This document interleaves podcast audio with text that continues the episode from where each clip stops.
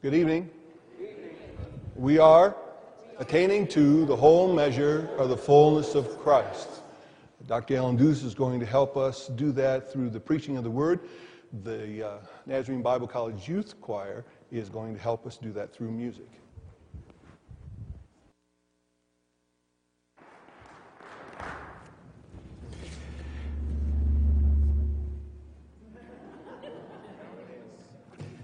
Wow, I thought a plane was coming in.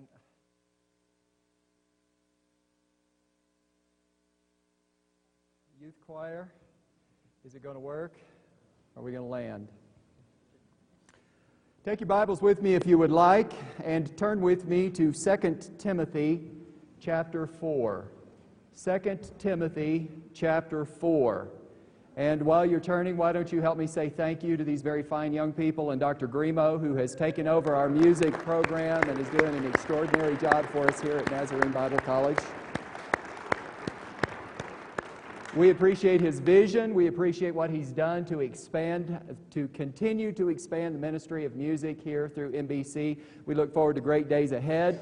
And it's fun for me to look up there because I was getting flashbacks from whenever I was involved with a handbell choir. My hands are really, really cold right now because I'm thinking about playing handbells and singing at the same time, and I know I couldn't do it, and so I celebrate what these folk have done here for us this evening, the good stuff that was there.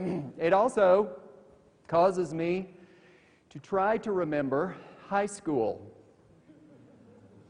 And now that's a little more of a challenge, but certain memories stand out.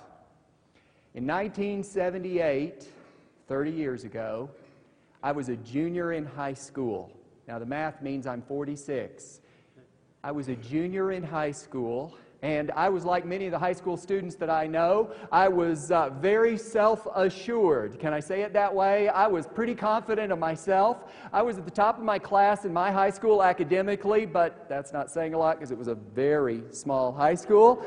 I was competing on the state level in public speaking contests and having a great time doing that. I was doing a few other things, and I felt really, really good about myself, and I thought I had the world by the tail. Not only that, I had some very definite, specific plans for where I wanted to go with my life. I loved animals and have been involved with being around animals my whole life. I wanted to be a veterinarian. And I really felt like that in that way, I could do something where I could make a positive contribution. I could do something I enjoyed that would be positive and make a contribution and would also provide reasonable financial security for me and for any future family that I might have. I also knew I wanted my life to be exciting. I knew I wanted it to be fun. I knew that I wanted a lot of good things to be happening, and I knew that I had this path lined out for me to help me get there. You know? I wanted to get there. And then in 1978, at the end of my junior year in high school, the Lord started to talk to me. And it wasn't that He began to talk to me then, but He began to talk to me about Christian ministry. And God began to say, Alan, I want you to commit your life to vocational Christian ministry, full-time Christian ministry the rest of your life. And I was like, God, you have got the wrong number. No way. This does not fit in with my plans for my life at all. Does that sound familiar to anybody at all in this room? But I can tell you this evening that when I chose to go God's way, I discovered that there is nothing more exciting, more fulfilling, more challenging, and more adventure-packed than living in the center of God's will, doing the ministry that God has called you to do with your life. When Jan and I went to our first church, Jackie was the Sunday school superintendent. Now, Jackie was one of those people in the church that you just knew she was always going to be there. She was a good and godly woman, and she was an excellent churchman. She was there first person on Sunday morning, and you knew she'd be there to lock the building up on Sunday evening, and any time anything needed to be, there was Jackie taking care of things in the life of the church. Jackie's husband, Roger, was not a Christian. He didn't want to have anything to do with the church. He didn't believe in God and didn't want to have anything to do with God at all. In fact, Roger told Jackie, when Jan went to pastor that church before we got married, Roger told Jackie, tell that new preacher lady not to bother to come by our house, not to come and greet me. I don't want to hear from her. I don't need anything from the church. You have that in your life and that's fine, but you just tell her she needn't bother to come by and see me. We began to pray for Roger with Jackie. And as social occasions provided opportunity, we began to build relationship with Roger. And over time, Roger would occasionally visit the church for special events and other kinds of things that were happening. We prayed and we fasted and we built relationship with him. And there came a day when we began to see his attendance become more and more regular. And I will never forget the Sunday morning that we gave the invitation. And we watch Roger walk down that aisle, run down that aisle, and throw himself across the altar. And with great emotion, commit his life to God through Jesus Christ. And today, Roger is a very effective pastor in the Church of the Nazarene. There is nothing more exciting, more life-fulfilling. There is no greater adventure that you could experience in this world than being involved in Christian ministry. Sean was a high school student. Sean was this really sharp young guy who came to church with his friend Todd, and Sean came from a broken family that it would be kind to call his family dysfunctional. And when he came to the church, he was just somebody that I connected with, and we began to build a friendship, and he would occasionally come over, and we would just hang out at our apartment and talk. And one night he came over really, really late. And Jan came and got me, and she said, Alan, Sean's at the door, and it was super late. And so I went in, and we sat down and had a Coke and started to talk. And we talked for a while, and then he said to me, you know, I just came from my girlfriend's house.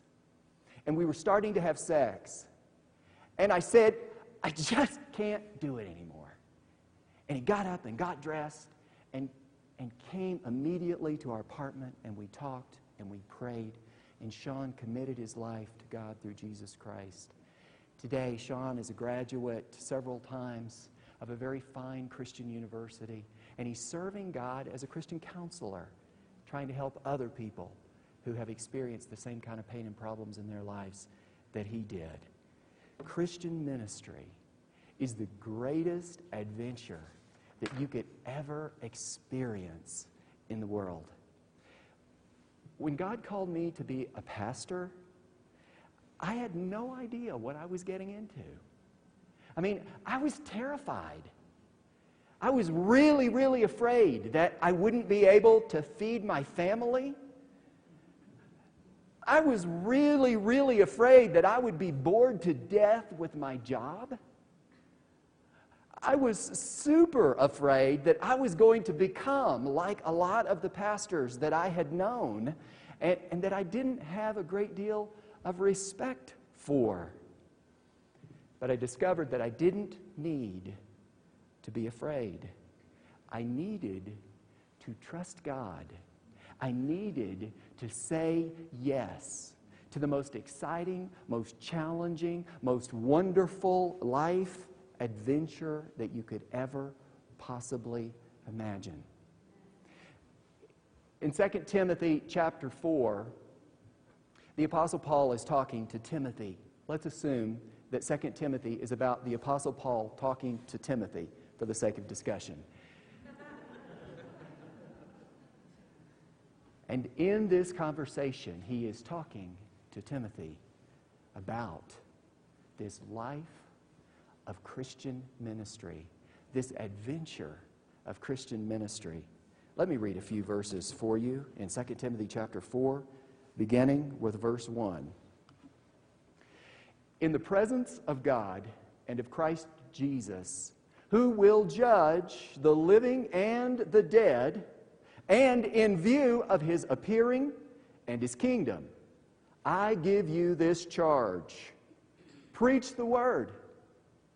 Be prepared in season and out of season. Correct, rebuke, and encourage with great patience and careful instruction. For the time will come when men will not put up with sound doctrine. Instead, to suit their own desires, they will gather around them a great number of teachers to say what their itching ears want to hear. They will turn their ears away from the truth and turn aside to myths. But you, Timothy, keep your head in all situations. Endure hardship.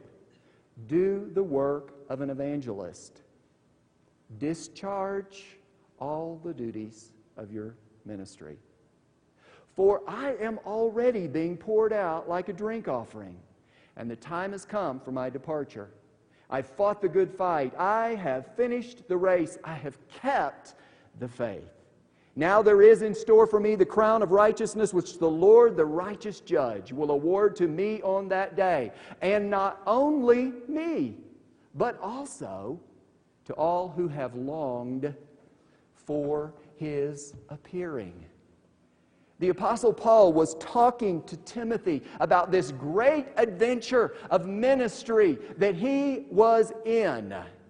And he said to him, first thing here in chapter 4, verse 1, look at it with me. He said to him, Timothy, you have been called and you have been commissioned by God Himself. Look at it. In the presence of God and of Christ Jesus, who will judge the living and the dead, and in view of His appearing at His kingdom. You have been called and commissioned by God Himself. Get this picture, because I can see this is really warming your hearts. Get this picture. In Acts chapter 16, Paul, on one of his missionary journeys, stopped where Timothy lived, and he recruited Timothy to travel with him as part of his ministry team. Now, the rest of the book of Acts shows us Timothy traveling with Paul or being sent to other places by the Apostle Paul to do the work of the ministry. Then, 10, count them, 10 of the letters in the New Testament, 10 besides Acts, which is not a letter, 10 of the letters in the book of Acts record or mention activities of Timothy. 6 of the Apostle Paul's letters mention Timothy as a co-author. And 2 of the letters, 1 Timothy and 2 Timothy that we're looking at this evening, are addressed directly to Timothy himself. And you say, well, that's just grand, Alan, but Dr. Dan has already taught us about that, and I passed that quiz. So what? My point is this. Timothy is not new to ministry. By the time the Apostle Paul is writing this, he is at the end of his life and his ministry. And that means that Timothy has been doing ministry together with Paul or as Paul's representative or at Paul's instruction for many years. So why is Paul talking to Timothy like this, like he's some new recruit? I mean, this guy has been a minister, he's been a pastor, he's been an evangelist for years. Why is Paul talking to him like this? And it's because Timothy, just like us, needs to be reminded from time to time that the reason he was doing what he was doing was because he had been called and commissioned by God to do the work of the ministry.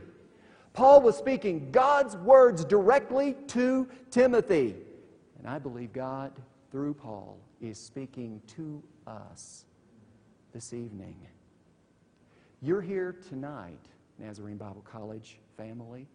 You are here tonight because somewhere, back home, somewhere, God started to talk to you or to your spouse or to both of you, and He called you or your spouse or both of you to serve Him in full-time Christian ministry.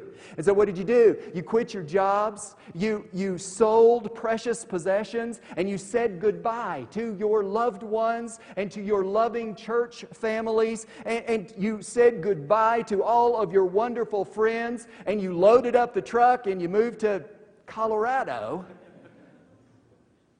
and here you are.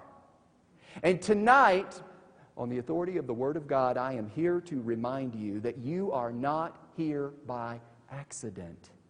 Your being in Colorado Springs at Nazarene Bible College is not a mistake. You are here because you have been called and commissioned by God Himself. God has called you to the adventure of Christian ministry, and there is nothing that is more exciting and more fulfilling and more challenging and more adventure-packed than living at the center of God's will and doing the ministry that God has called you to do.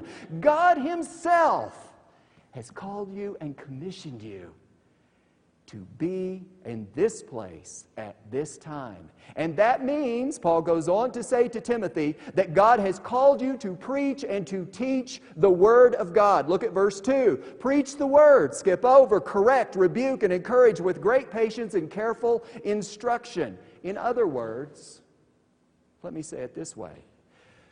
Correct, rebuke, and encourage by preaching and teaching the Word of God. Paul goes on to say there are two reasons that our ministry must be centered on the Word of God, and both of them have to do with people's ears. He says the first reason is because all people want is to have their ears tickled, right? They never want the whole truth. They want truth light. They want the truth that is fun and that makes you feel good all over. They don't want the truth that talks about cost or commitment or challenge in their lives. And the second reason he says that our ministry must center on the Word of God is because when people don't like the Word that they hear, they will turn their ears completely away from what they have heard, the truth, and they will search for alternative truths, myths, other religions, other expressions that they hope will be truth. And he says you must preach and teach the Word of God so that no one can be misled. God has called us and commissioned us to be about the business of preaching and teaching the Word of God. And right in the middle of that,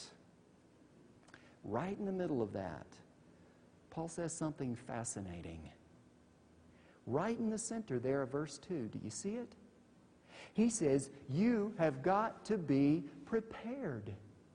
You have got to be prepared to do this ministry. We must be prepared for the ministry of preaching and teaching the Word of God. We must be prepared for the ministry that God has called and commissioned us to do. And being prepared means we have to get prepared. And that is what you are doing right now here at NBC. You know, there are a lot of aspects of preparation that can occur and should occur throughout a lifetime of ministry. All of us who are here, I don't care how long we've been in ministry, have to continue to retool and continue to be prepared to do the ministry that we've been called to. And there are a lot of aspects of preparation that can occur while we are doing the work of the ministry. But it is absolutely essential. It is absolutely essential that we lay a strong foundation if we are going to be effective ministers of the gospel of Jesus Christ. You must be prepared. You must be prepared. Now, can I tell you a truth that you already know? Sure. Lots of response to that one. Thank you, Chaplain. Thank you. You know, I'm reminded of a story from my first church that I won't tell you. This season of preparation is probably some of the hardest ministry time you will ever face. Can I get a witness? this season of preparation. Now, I know that there are a lot of folks around who will occasionally say to you, oh, you think it's bad at NBC. You just wait till you get out in the real ministry. Sorry, been there, done that, and this is tough. I understand. I do understand. I understand the stress of ministry preparation. I remember being in college preparing for ministry. I remember working and taking way too many classes at the same time, trying to complete a number of degrees at the same time, and traveling on the weekends and doing ministry all at the same time. And I remember awakening in a hospital, flat of my back, getting a blood transfusion because I almost bled to death from an ulcer in my stomach. I understand the stress of ministry preparation. I also understand another dimension of the stress of ministry preparation. One great teacher used to say, the devil goes to church every Sunday. May I paraphrase and suggest to you that the enemy comes to Nazarene Bible College every day? If we are here, and we are preparing to do the greatest work under heaven, we are here preparing to snatch the souls of men and women and boys and girls out of the gates of hell and bring them out of darkness into the light of the truth of God. If that is what we are about here at NBC, don't you believe that the enemy of our souls will oppose us? Of course he will. But how often do we really allow ourselves to acknowledge that some of the pain and the problems and the fears and the doubts and the discouragements and the uncertainties that we are experiencing in these days are driven by the enemy of our souls? Can I say to you, NBC student, Satan does not want you to graduate from Nazarene Bible College. I don't mean your mother-in-law. I mean the enemy does not want you to graduate. I shouldn't have said that one. From Nazarene Bible College. Satan does not want for you to become a preacher of the gospel of Jesus Christ.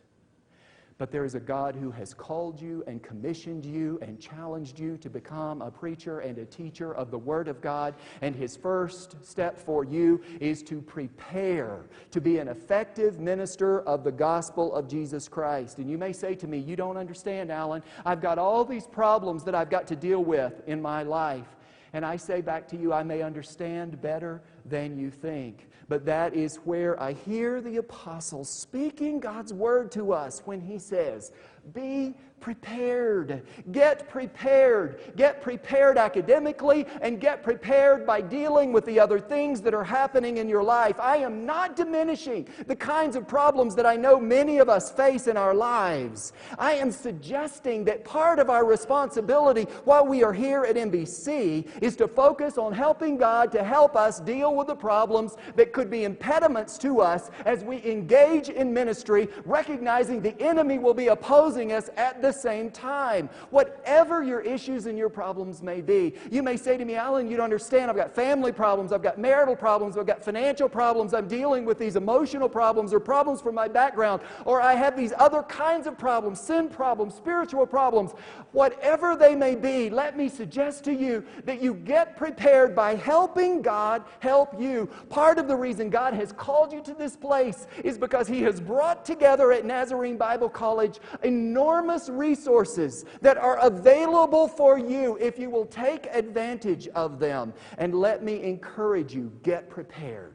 Get prepared. The Apostle Paul buried it here between preaching and teaching because he knew how essential it was that we be prepared. Ministry is the greatest adventure that you could ever possibly embark upon. You are here because that is what God has called you and told you that He wanted for you to do with your life. And Paul looks at us like he looked at Timothy and says to us, if that's true, and it is, then do your duty. That's the last phrase there in verse, oh, I lost it. My Bible closed on me. Well, I know it's there. Oh, there it is. Verse 5. Oh, you know, I'll do anything to get the crowd back. Okay, verse 5. That last phrase. Do your duty.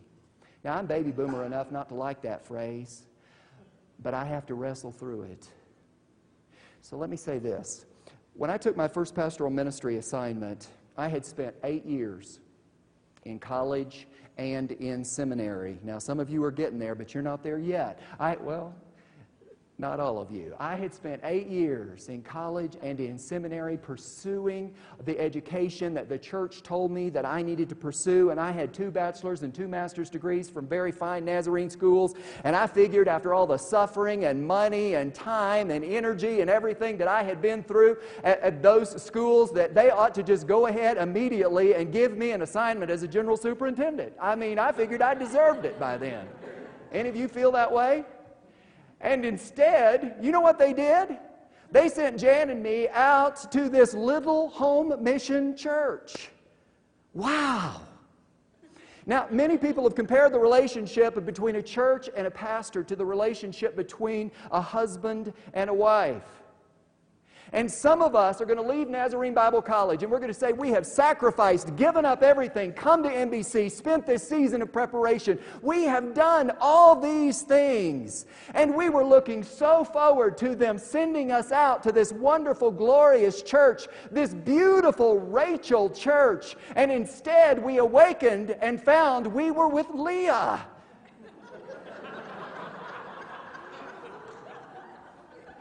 Now, if you didn't laugh, let me remind you of the biblical story. Jacob fell in love with beautiful Rachel, and he worked 7 long years, but it seemed like nothing, in order to win his beautiful bride. But his wicked future father-in-law deceived him. Sorry, I've been watching Lord of the Rings, and it's just coming out. Deceived him.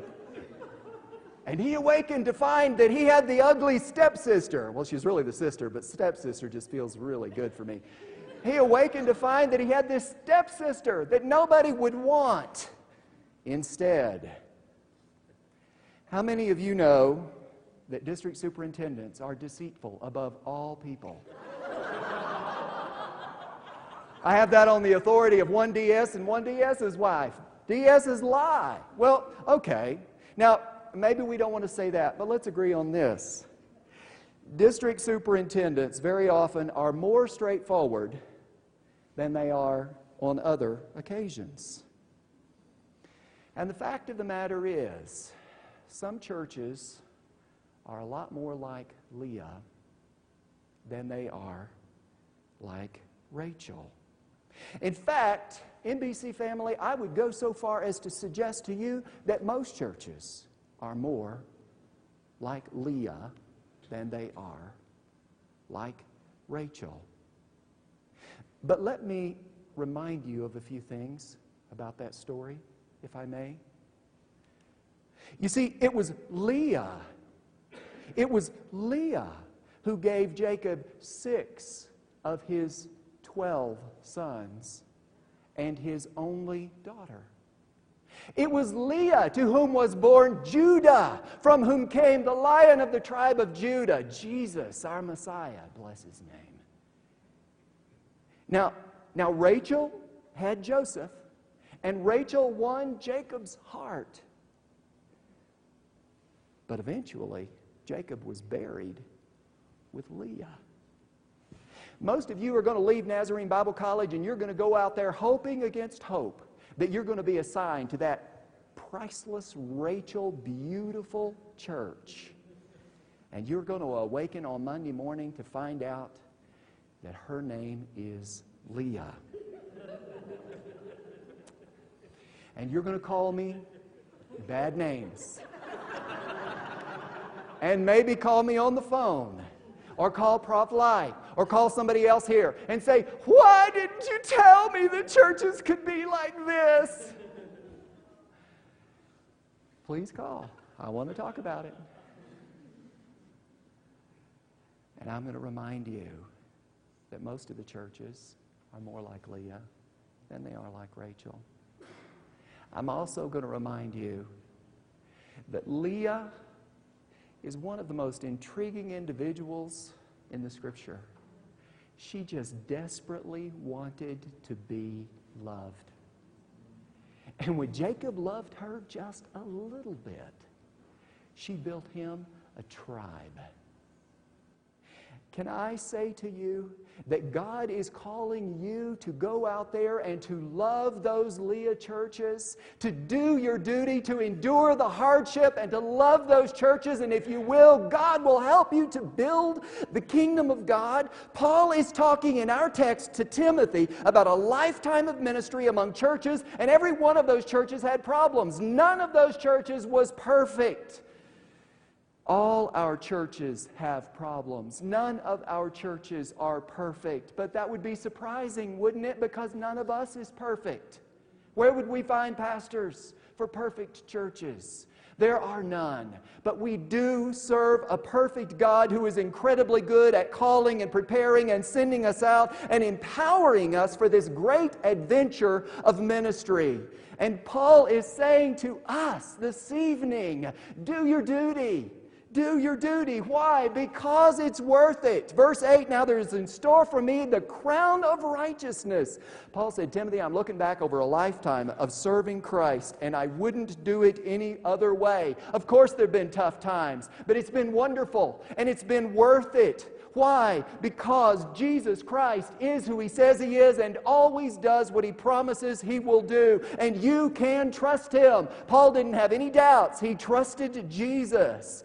Paul was in jail, if I understand the story correctly, about to be beheaded for sharing Christ with Caesar himself. You know, the Apostle Paul spent more time in jail than most of the convicted felons that I know. And yet he could say to Timothy, I wouldn't have had it any other way. God has called me and commissioned me to this ministry, and it's worth it, Timothy. Hang in there, Timothy. Preach and teach the Word of God. He has called you to do this. He has sent you out. Do your duty. It's worth it. You can trust Jesus. And God has said to every one of you what He said to me 30 years ago. Put aside your secular pursuits. Put aside your other careers. As exciting and as wonderful as those things can be, commit your entire focus to serving me. God has called us to be a part of the greatest adventure we could ever experience. You know, one man said that the great tragedy today is that you can live a trivial life and get away with it. But pastors, future pastors, we cannot. We cannot. We have been called and commissioned by God Himself to take part in this great adventure of ministry. Jesus has a place of service for you, and He has sent you to Nazarene Bible College to prepare yourself. Sure, it's tough. Sure, there are going to be a lot of difficult days ahead. But is anything worthwhile ever easy? And we have this promise. If we will endure the hardship, do our duty, embrace this adventure with passion, with joy, with hope in God, one day we will receive that crown of righteousness from Christ Himself. Wow! Pastors, look up. Trust God. Keep moving. There is nothing like the adventure of serving God in the ministry to which He has called you. So do it. Bless His name. Amen. Amen. Okay. Let's pray together. Father, thank You so much for these men and women of faith who are here tonight because of You. Lord, You have called us. You have commissioned us. And Lord, we want to say tonight, first, God, I want to ask You by the power of the blood of Jesus Christ to rebuke the enemy off of every man and woman in this room and their families and all of our other students who are not in this room tonight. God, we lift them up and cry out to You for Your blessing, for Your protection on their minds and hearts and lives. We pray, oh God, that You would help us to see Jesus, to hear again Your voice as You spoke to us and as You are speaking and calling to us. You sent us here, Lord.